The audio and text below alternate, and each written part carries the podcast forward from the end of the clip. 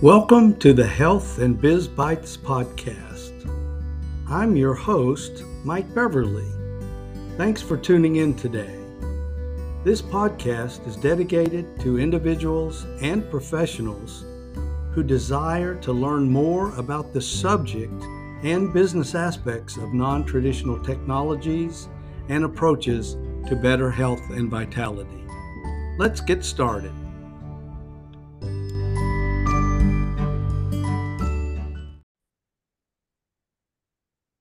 Ladies and gentlemen, it's my distinct pleasure to introduce our special guest for today's episode, Dan Kopp. Dan is originally from Platteville, Wisconsin. After high school, he entered the United States Army as a military police officer, serving in various leadership roles in Frankfurt, Germany, the Republic of Panamá, and Fort Devens, Massachusetts. Dan then transitioned to public education, where he ultimately held several executive roles. Dan practices situational leadership while focusing on those he serves. In two thousand nineteen, Dan started Dinamico, where he works as a compensation expert, helping their clients create and easily manage compensation systems that attract candidates who fit, retain great people, build trust with their employees, and ensure compensation equity. In twenty twenty-two, Dan followed his passion and started Leading Like a Buffalo, and continues to train, coach, and mentor leaders across the country. In September twenty twenty-two, Dan released his first book, The Power of Me Leadership, nine Tenets for Me, nine Tenets for Every Leader. Dan, it is a pleasure to have you on the Health and Biz Bites podcast. Well, I'm very tickled to be here, and I'm honored that you asked me. So thank you for the invitation. Oh, my pleasure, my my extinct pleasure. And first, I want to thank you for your service to our great country. And uh, one of the questions that came to mind as I was, you know, learning about you and knowing that you had that experience, um, what what factors determined your decision to join the military? I'd love to be able to tell you it was some Um... novel idea that in you know dedication and all that, but quite honestly, it was an easy way out of high school. It, it uh, my brother had gone in a couple of years before me, and not that I was trying to emulate his path, but I was so done with education, and I was getting recruited for both uh, football and academics at the time, and there was just all this noise. And the recruiters were there for the military. And one of the military people, uh, one of the Army recruiters said, you know, we can make all this noise go away. You just got to sign this paper. And seriously, I could just tell everybody else to shut up if I sign this paper. Yes. So I signed the paper. So it was as simple as that. Done with school. I wanted the noise to stop. And that was a way to make it stop. And my brother had forged that path before me. So it was an easy path to follow, I guess. Well, that's, that's interesting. And, um, Uh, that I understand that that pressure of uh, finishing up high school and everyone asking you where you're going. And um, so I, many of my friends did the same thing and went down the same path. And uh, I don't know, what what years were you uh, uh, in the military? Was it, it was it after Vietnam, before, you know, I guess after Vietnam? Definitely after. I'm not quite that old. I went in in eighty-six, and I was in Germany when the wall fell in eighty-nine. And then I ended up in Panama in ninety-one, which was two years after uh, Just Pause occurred, where we sort of invaded their country. So um, saw some interesting things in my time serving overseas during the middle of the Cold War, and then right after we had invaded Panama. Wow. Well, that had to be an interesting observation to see the the wall, that that Berlin Wall fall. Yeah, it was. And within a couple months, all of a sudden we saw a lot of uh, immigrants coming into West Germany from East Germany, because you could tell they were in these smaller cars with everything they owned strapped to the top of it, doing about uh, fifty or sixty kilometers an hour on the Autobahn, and they sort of stood out. And, and it took a couple months, but they were there. Wow. Interesting. Interesting. Well, as you know, I, I totally enjoyed your book as we read it through our mastermind group that um, uh, you're aware of. But in one of the chapters in the book, you described taking a job with less pay because you felt it was the right decision. Uh, could you, could you elaborate on what you meant by that? Absolutely. So there was a point in my adult life where I thought a good fit for a job was when I applied for a job, they interviewed me, they offered me a job. I thought, perfect fit, right? I wanted the job, I applied, they offered. No, it, it's a lot more than that. So it's about, do you vibe with the people who are interviewing you? Do you, do you appreciate the mission, the public persona the company or organization has? So everything that is you internally has to fit their organization, their company. And if you don't fit it, it's you shouldn't be employed there. So in both companies, both my compensation company and my leadership company, I work with individuals and organizations to help them find fit. Because if you felt fit in an organization, you know what I'm talking about. If you haven't, you're thinking this guy is an idiot. Um, and I'm just out there making money so I can enjoy the weekend. But strive for fit, because when you find a good fit, work becomes more enjoyable. You become more dedicated, you become more productive, and your longevity typically increases there, which is a win-win for you and the employer. So it's about fit. You can feel it in your gut. I've, I've coached and mentored countless leaders in the last twenty plus years talking about that. And many of them have come, first of all, a lot of them look at me skeptically when I talk about fit. And then when they realize the fit occurs, when they feel it in, a, in an interview and then in their subsequent employment, they followed up and they say, I get it now. There, there is a feeling when you fit an organization. That makes sense. And it's it's kind of like um, uh, I was sp- speaking with someone uh, in Europe recently, and, and the lady said, Mike, it's apparent you're very passionate about what you do. And I said, you know, at almost seventy years old, while a lot of my friends that were in education like me are retiring and just hanging out, and and some some of them don't have direction or a purpose now other than, oh, I get to chill out and do whatever I want all day and or nothing. Um, and she said, why at seventy years old are you so passionate? I said, because when you have a life-changing experience like I've had, and you you experience that and you're willing to share what you've learned with other people, it's it's not like work. I mean, I, I I can't believe sometimes my wife and I get to the end of the day at dinner time, we go, wow, where did the day go? We're so involved and so so like that. But but I have to say, Dan, I appreciate what you're saying about feeling it, because in my five different school settings that I taught at for twenty-two years, I took a job one time because of the money. And in my gut, and even a mentor of mine told me, be, be cautious about your decision with this one.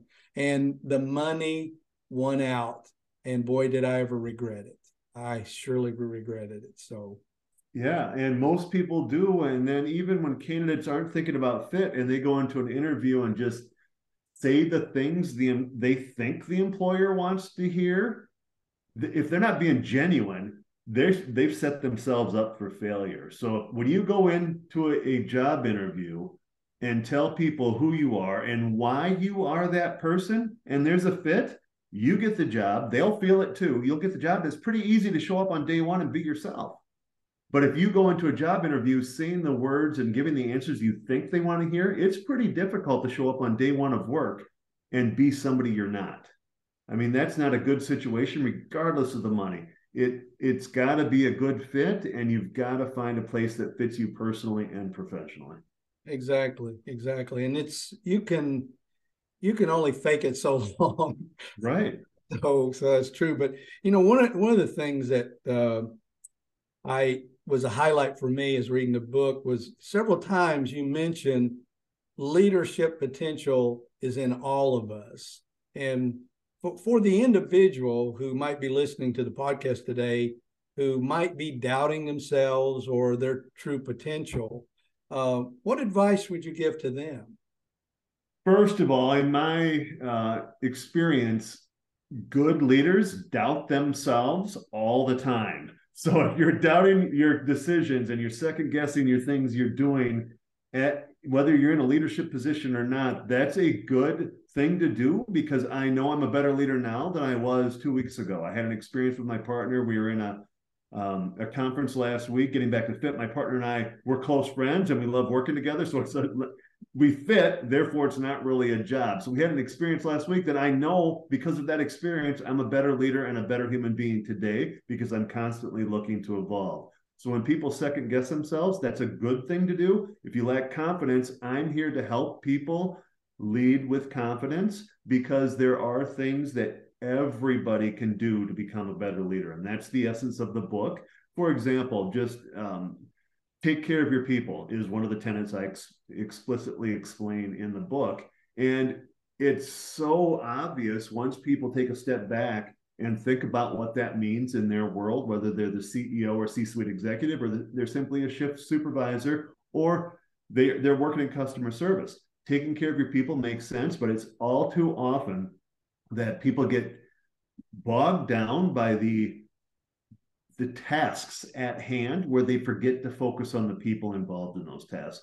So when people take care of their people, when leaders take care of their people, they become better leaders. So there's an example how someone who's perhaps lacking confidence, if they start focusing on taking care of their people, whether it's their teammates, their clients, their people, their direct reports, that's going to be able to create a better leader in them. So it's going to look different. I'm, I give examples of what taking care of your people looks like. I talk to people about it all the time, but what Mike would do for taking care of his people is going to look different than what Dan would do, because Mike's a different person than Dan is. And there's the essence of everybody can lead, because everybody can, can subscribe to the idea of taking care of their people, and it's going to manifest itself based on our individual, everything.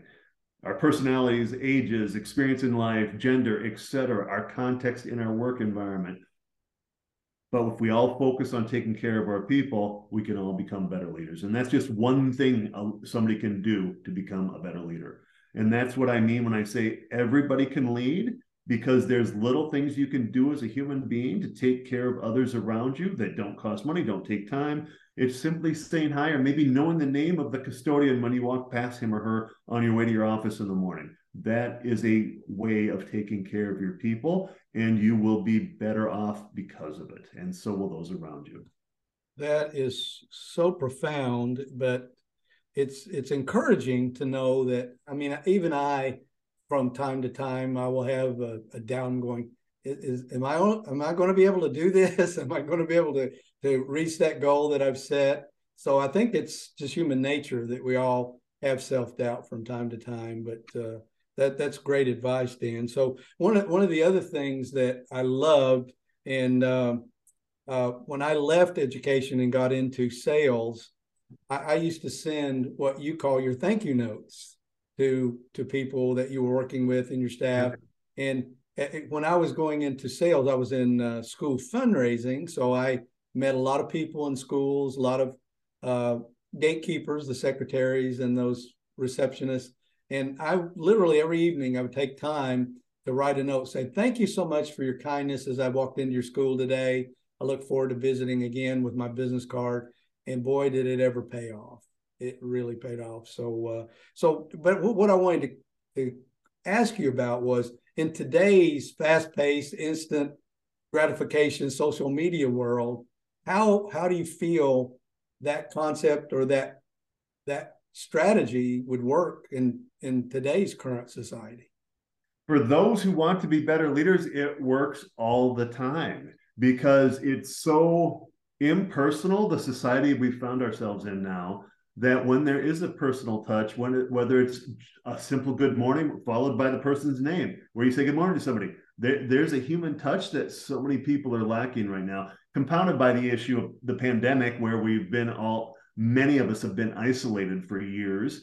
So that personal touch can help bring people back to realizing they're an integral part of a human society. So it's possible, you mentioned the thank you note. If you've got a team that you're leading, it's an easy way to start taking care of your people by simply acknowledging the great things they're doing. It could be a note of appreciation, a note of recognition, or as simple as you're walking past their cubicle, hey, I happened to hear you on the phone talking to that customer. That was a great job. You handled that well, even though they didn't, they weren't happy, you whatever. So simple acknowledgments of the good things you're seeing, because if you're not seeing good things, you're obviously not employing the right people. So I know employers are pl- employing good people that are doing good things. Simply acknowledge it. And it doesn't take a lot of time, but that's one way of taking care of your people. And the recipients of those things recognize that.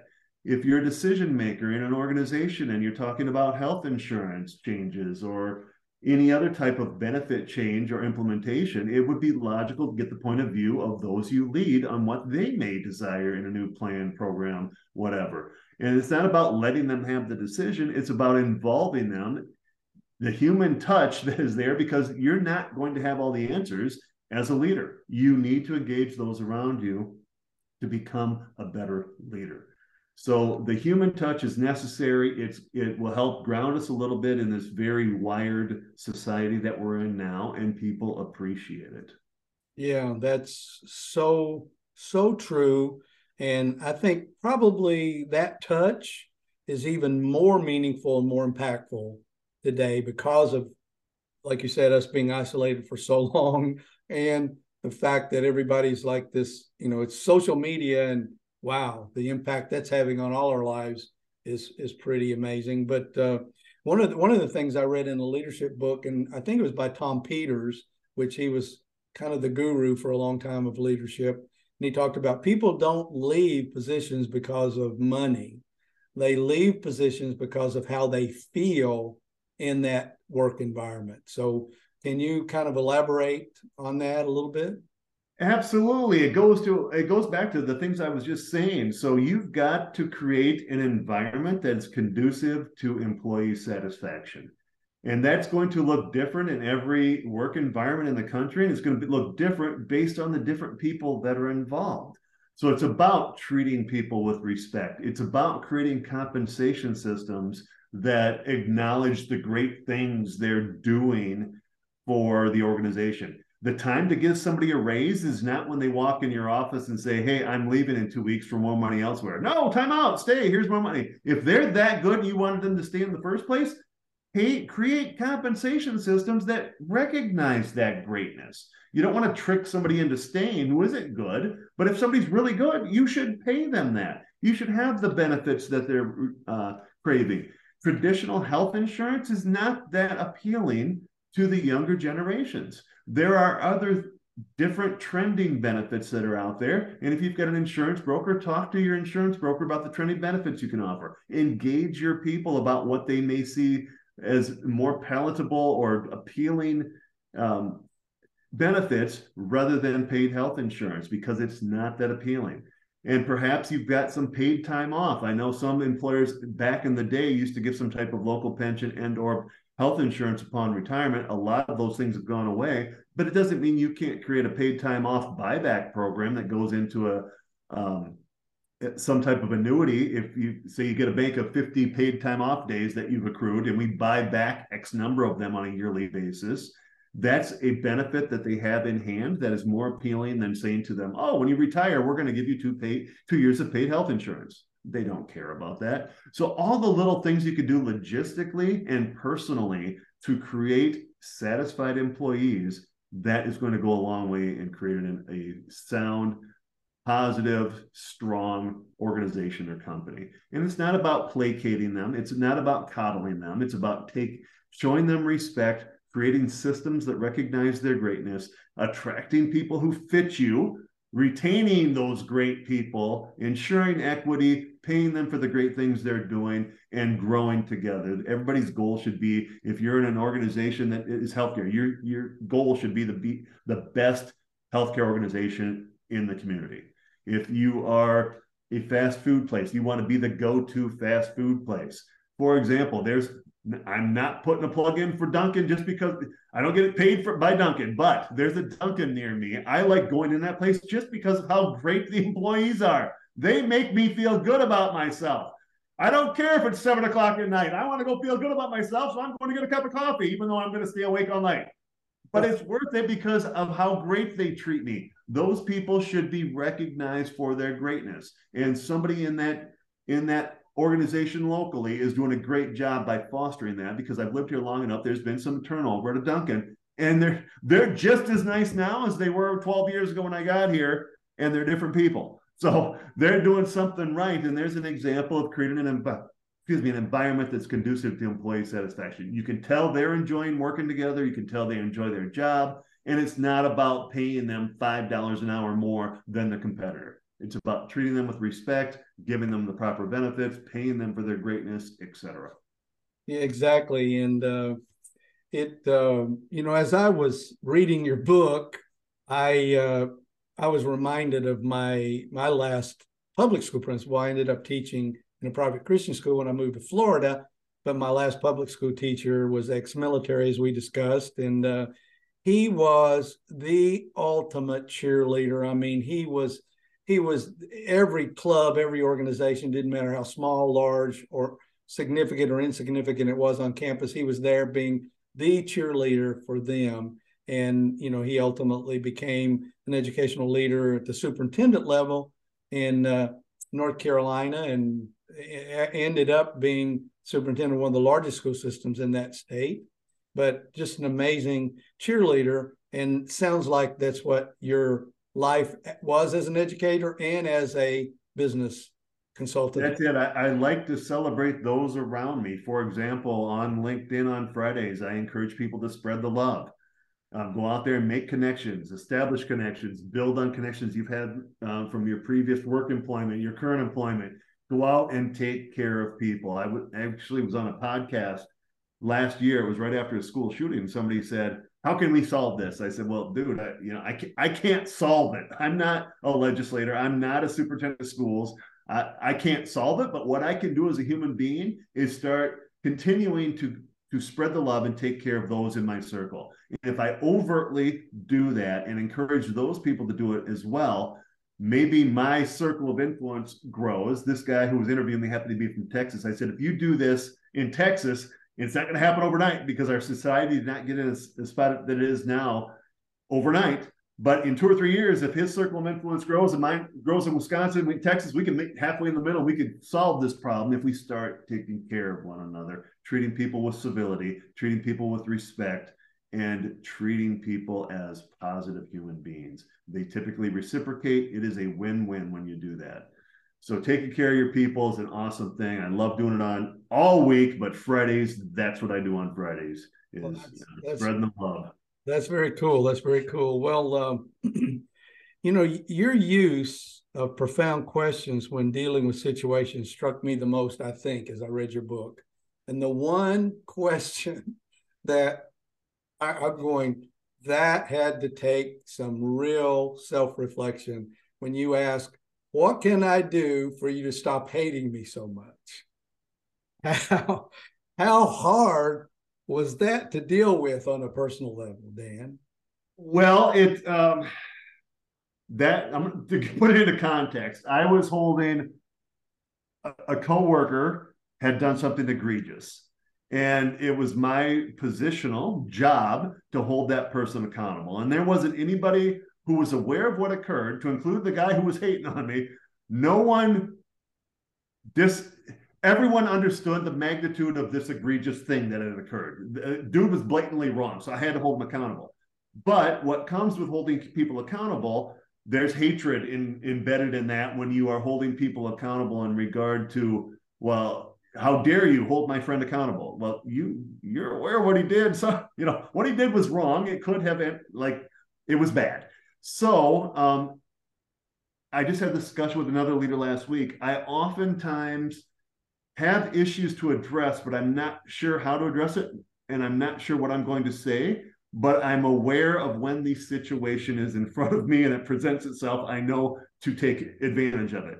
So a couple of days after a situation where I, I had identified somebody was really uh, with hatred in his eyes looking at me because I was holding his friend accountable for, again, something that was very egregious. Um, he happened to be standing outside my office. So I asked him to step inside my office and say, hey, I just want to know what I can help, how I can help you quit hating me.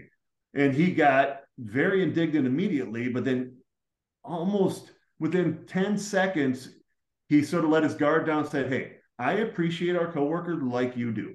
You know what happened. I'm not going to get into it with you, but you know what happened. I've got to address that behavior. This isn't personal, and I appreciate the fact that you are supporting him through that. Thank you. Thank you on behalf of our coworkers. I appreciate it. We're going to get through this. And that totally disarmed him. And we be, he became a quality person that I could go to and say, hey, I need I need to know information regarding this. What are people thinking about X, Y, and Z that will help me inform my decision? And he had his finger on the pulse of a lot of things that were going on in the organization. So I was able to use him not to covertly spy on people, but to get the, the pulse of what people were thinking about an issue before I made a decision. So he became somewhat of an ally, a guarded ally, but an ally, because I he realized I was not the devil. I just happened to be fulfilling a role that was required of me. Yes, and it, it sounds like once the emotions were under control and out of the forefront, and and a logical, rational thought process could ensue, and that that helped a great deal. Is that right? Absolutely. And that always helps. Uh, one, the other, another tenet in my book is be the buffalo, address issues in front of you. It's as simple as that. Address things in front of you. But at times, if you as the leader, your emotions are too high, you better not address what's in front of you. Get your emotions in check. Because if it's an egregious thing with which you have to deal and you have to call somebody on the carpet, quote unquote, odds are pretty good you're not feeling the most positive. So if you're feeling less than positive or worse than neutral, make sure you are focusing on keeping your emotions in check and let those people focus on the issue.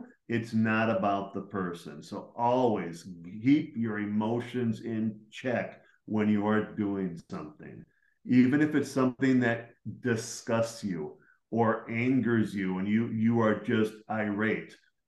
Take a step back, control those emotions, and then address it. Great advice. And uh, my wife, if she were here, well, she'll be listening to the episode.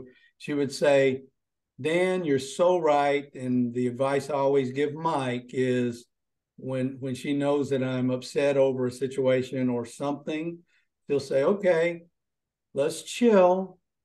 You sleep on it, and then let's discuss it tomorrow.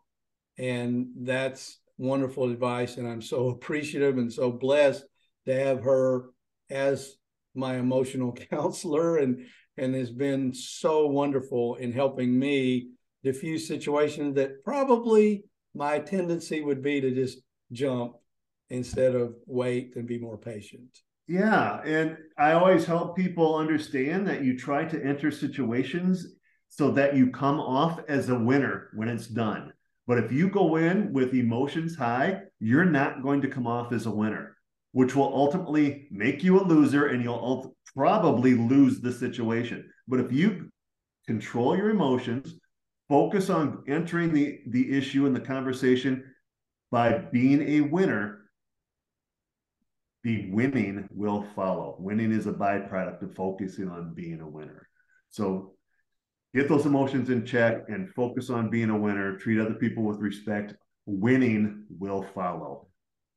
Well, obviously, ladies and gentlemen, after you've heard this discussion, everyone will want to go and get a copy of uh, Daniel S. Kopp, K O P P's book, The Power of Me Leadership, Nine Leadership Tenets for Every Leader. So I recommend you do that. It's been a wonderful read. I read it, part of our mastermind group that I'm in, and then I reread it again so that I could be fresh for this interview. But Dan, how would people get in touch with you if they want to seek out your coaching, your mentorship, or your services with your, your business? Right on. You, um, our website is leading buffalo dot com, and you can contact me at dan at leading buffalo dot com. Well, that's wonderful. So everyone, uh, we'll have that in the show notes uh, for you to reference to, to reach out to Dan. And uh, uh, by the way, I, I meant to ask, and I thought of this as we were talking, do you do speaking engagements as well? Absolutely. Um, we do keynote speaking. My partner and I were in a conference last week doing that. We do organizational training, and we do mentoring and some limited coaching. So speaking is definitely something that's in the forefront. Um, companies, organizations bring us in to talk to their leadership team, or we'll go to conferences and talk to leaders from um, different organizations. And we can do organizational training as well, uh, whether it's half day or full day training. And they would, for someone to have an interest in those services, they'd reach out to you yep. by email or to your website as well. Right. dan at leading buffalo dot com. All right, everyone, you have that, and it'll be in the show notes. And if you'd like to reach out to me to find out more about my passion and mission to inform and educate people on uh, alternative and healing uh, modalities outside of traditional Western medicine, you can go to w w w dot mike beverly dot life. That's Uh, M I K E B E V E R L Y dot life. And while there, download uh, uh, one of our free ebooks, Optimize Your Overall Health and Wellness Today. And then you can click the podcast tab to listen to this episode and many others in the library. So uh, glad you were here to enjoy the interchange with Dan Kopp and myself, and I know it will be of value to everyone that listens.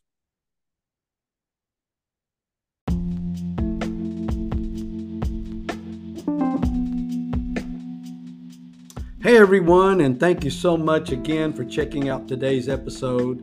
And if you're listening through iTunes, Spotify, wherever you happen to be listening, please subscribe, leave a five-star rating and review if you choose to do so. And I'm grateful for you and that you're spending this time with me. Have a wonderful rest of your day.